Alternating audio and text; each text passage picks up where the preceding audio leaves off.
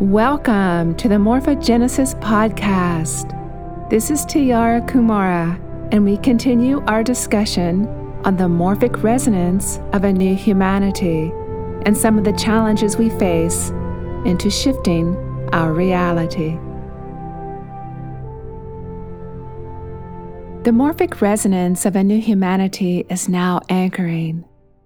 We are creating this through our awakened consciousness and from the new codes of timelessness, compassionate love, unification, and renewal. As we come from love rather than fear, we transition into heightened states of clarity and a finer, more pristine vibration. As our clarity increases, we are able to more fully access the spectrum of DNA encodement to awaken our greater potentials and transition into higher consciousness. It is from our awakened group coherence that we are establishing a new morphic resonance for our entire race species.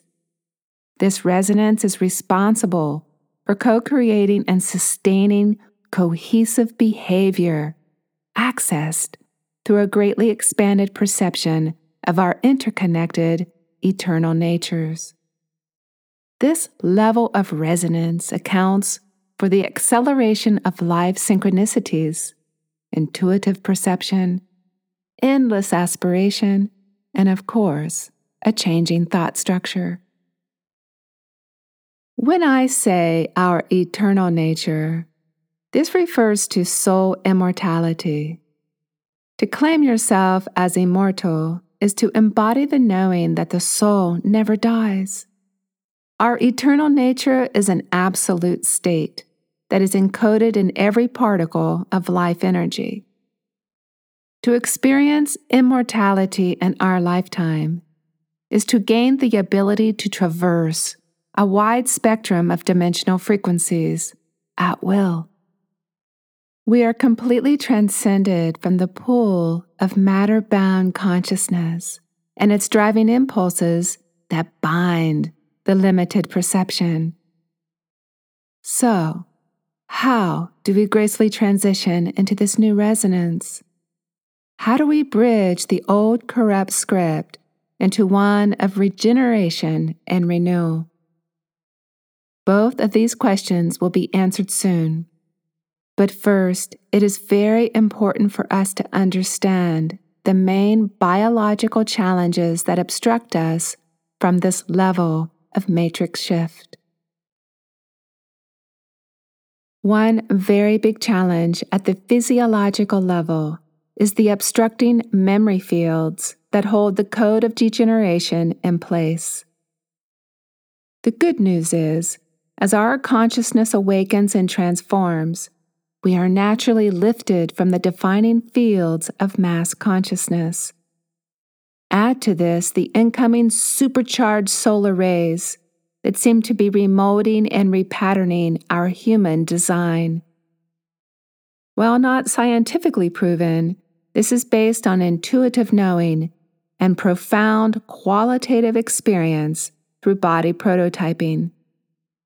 It has been learned that mixing the old code with the new code can create some havoc in the human energy system the body gets confused as to how and where to receive the information and exactly what transferences are the correct ones. If the body matrix is not prepared, it usually defaults to the code stored in what Rupert Sheldrake refers to as the built in memory. It can be analogous to moving a website system to a new and much faster server. It takes a while for everything to connect and populate throughout the internet grid to properly encode the new information correctly. Sometimes the code does not settle into the proper settings. There is often reinstallation that is necessary with repeated code entry and until it finally sticks. Within the human body, this shifting of systems presents some very sensitive challenges. Mixing new patterns of organization with old memory fields can create some disorder. especially if we are dealing with corrupted scripts that are cemented into place by the genetic code. The body's communication systems can get confused as to where to read the code and what string of information contains the correct sequence. I am referring to the point of energetic convergence, where the two blueprinted fields meet. Until new channels are open and our internal settings have recalibrated, the code has a tendency to default to the template stored in the memory's morphogenetic field, tenaciously programmed by past association, genetic factors, and through our lives' habits. This can be why so many of us that eat healthy, have pure bodies, and are on the cutting edge of understandings are still experiencing degenerative patterning and experiences of lack. Having a pure body and a peaceful mind is not the answer to a complete morphogenetic shift. Not if the body's communication system is still reading the old code. One of the biggest inhibitors that block our progression is stress.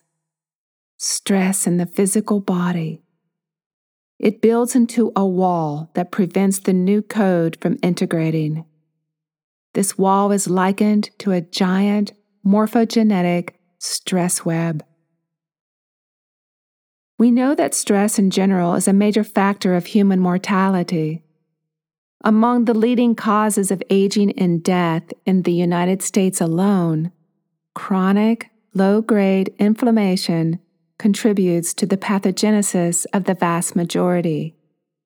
Of the causes of inflammation, bodily stress is the common denominator. There are many different types of stress that fit into two main categories. There is short term acute stress coming from the highs and lows of life experiences in general. Then there is chronic stress that gradually grinds people down and eventually destroys body, mind, and spirit. There is another type of stress not talked about by science, which seems to be the catalytical kingpin to all the rest, and quite possibly the main cause of the human degenerative nature. It is the morphogenetic stress web, which has its tenacious tentacles wrapped around all of our bodily matter. This stress web is what imprisons us to the carbon encodement. It ages us and sustains dense feedback loops, keeping us with boxed in thinking, unresolved addictions, reactive emotional triggering, mental disparities, nervous habits, and more. This is an energetic encasement that shrouds every cell of our body, setting up a ring pass not from the limiting human experience. It is likened to a carbon blockade fortified by an army of degenerative time coded programs that eventually stresses the body's entire energetic matrix. It locks us up and keeps us spinning on the morphic wheel of decay. In other words, we are programmed to eventually be at the mortal fate of systemic stress.